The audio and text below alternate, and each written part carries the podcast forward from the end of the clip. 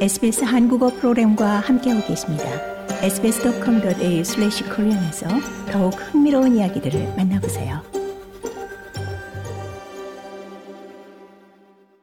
복싱데이 오후에 시작되는 세계 제3대 요트 대회인 시드니 호바트 요트 레이스가 악천후에 따른 험난한 사투가 될 전망입니다. 기상청은 호주 동남부 해상에 폭우에 우박까지 쏟아지는 악천후를 경고했습니다. 기상청은 시드니 호바트 요트레이스 조직위원회 측과 비상대책회의를 열고 대회를 강행할 수는 있지만 바스 해협에서 기상 악화가 우려된다며 각별한 대책을 주문했습니다.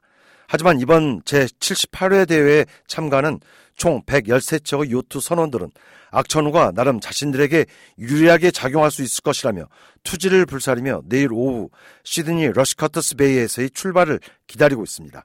하지만 전장 21m에서 30m가량의 항해용 대형 요트, 즉 supermaxi를 제외한 9m짜리 소형 요트는 해상 폭풍에 견디기가 어려울 것이라는 경고가 이어집니다.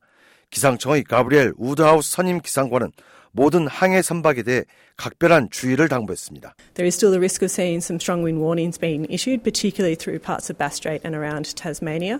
Um, and obviously, with the thunderstorms uh, forecast, particularly on Tuesday and Wednesday, there is the risk that 가브리엘 우드하우스 선임 기상관은 강한 해상풍이 경고되는데 특히 바스해협부터 타즈마니아주 인근 해상에서 심한 바람이 예고되며 폭풍은 수요일까지 이어질 것으로 보인다면서 강한 바람의 방향도 수시로 바뀌는 등 악천후가 우려된다고 경고했습니다. 한편 지난해 77회 대회에서 1순위로 골인한 요트는 안두 코만초였지만 종합 우승의 영예는 셀레스티얼 호에 돌아간 바 있습니다. 뉴사우스웰즈 출신의 셀레스티얼 호는 도착 순위에서는 3위권에도 들지 못했지만 규정에 근거한 벌칙 등을 산출한 결과 최종 우승팀으로 확정된 바 있습니다.